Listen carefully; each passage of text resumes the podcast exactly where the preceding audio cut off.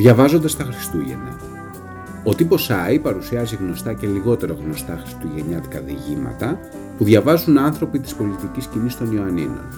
Ο Λάζαρος Νάτσης, δημοτικός σύμβουλος, επικεφαλής των πολιτών για την ανατροπή, διαβάζει τους επισκέπτες του Μιχαήλ Ζωσένκο. Το μουσικό κομμάτι που ακούγεται είναι του James Μπασδάρη.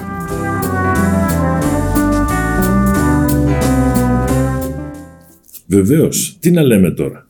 Οι επισκέπτες της μέρες μας είναι τόσο ανώμαλοι. Πρέπει να προσέχεις όλη την ώρα. Να φορέσουν για παράδειγμα το δικό τους παλτό και να μην σου φρώσουν το σκούφο από αστρακάν που κρέμεται στο χόλ. Το φαγητό, φυσικά, ας το πάρει αν θέλει. Όμως, ποιος ο λόγος να το τυλίξεις στην πετσέτα; Είναι περιττό. Δεν μπορείς να τα παρακολουθείς όλα τελικά. Έτσι οι επισκέπτες μπορούν μέσα σε δύο βραδιές να σηκώσουν όλα σου τα υπάρχοντα, μαζί με το κρεβάτι και το μπουφέ.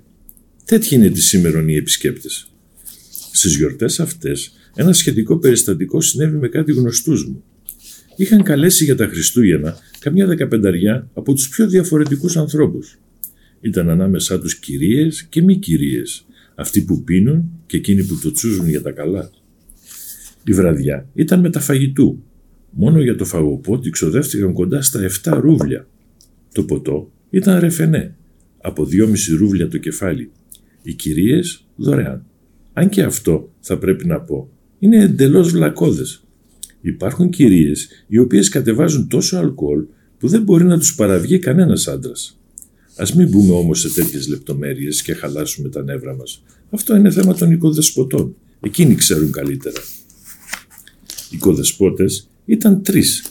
Το ζεύγος Ζεφύροφ και ο γέρος τους, ο πατέρας της συζύγου, Ευδοκίμητς. Ίσως να τον είχαν καλέσει επί τούτου να παρακολουθεί τους επισκέπτες. Οι τρεις μας σκέφτηκαν θα μπορέσουμε μια χαρά να παρακολουθούμε τους επισκέπτες. Καθέναν ξεχωριστά. Άρχισαν λοιπόν να παρακολουθούν. Πρώτος εξοδοτερώθηκε ο Ευδοκίμητς. Ο γέρος να του δίνει ο Θεός υγεία και ευτυχισμένα γεράματα, στα πρώτα πέντε λεπτά χλαπάκιασε και ήπια τόσο που δεν μπορούσε να αρθρώσει κουβέντα. Καθόταν λοιπόν με το μάτι να παίζει ένα γύρο πονηρά και σιγοψιθύριζε κάποια πολύ ειδικά πραγματάκια στις κυρίες. Ο οικοδεσπότης του σπιτιού, ο Ζεφύροφ, στεναχωρήθηκε. Χάλασε η διάθεσή του από το μεθύσι του πατέρα και άρχισε να περιφέρεται στο διαμέρισμα και να προσέχει. Πώς και τι μπας και γίνουν τίποτα παρατράγουδα.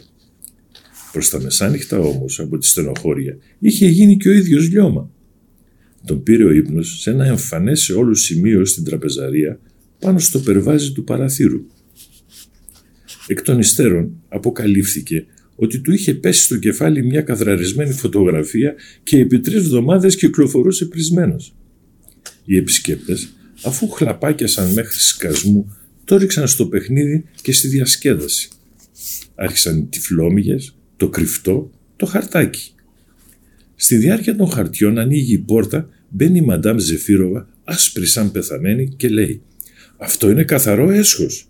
Κάποιος ξεβίδωσε στην τουαλέτα την ηλεκτρική λάμπα 25 κυρίων. Μα στα αλήθεια, δεν πρέπει τελικά να αφήνεις τους επισκέπτες να πηγαίνουν στο μπάνιο. Σηκώθηκε τότε θόρυβος και μεγάλη ταραχή. Ο μπαμπάς Ευδοκίμητς ξεμέθησε στο λεπτό. Άρχισε να τριγυρνάει και να ψαχουλεύει τους επισκέπτες. Οι κυρίες αναμφίβολα εξανέστησαν. Δεν του επέτρεψαν να τις πατέψει. Στην έσχατη περίπτωση λένε ψάξτε τους άντρες, όχι εμάς. Και τότε οι άντρες λένε αν είναι έτσι ας κάνουμε κανονική έρευνα.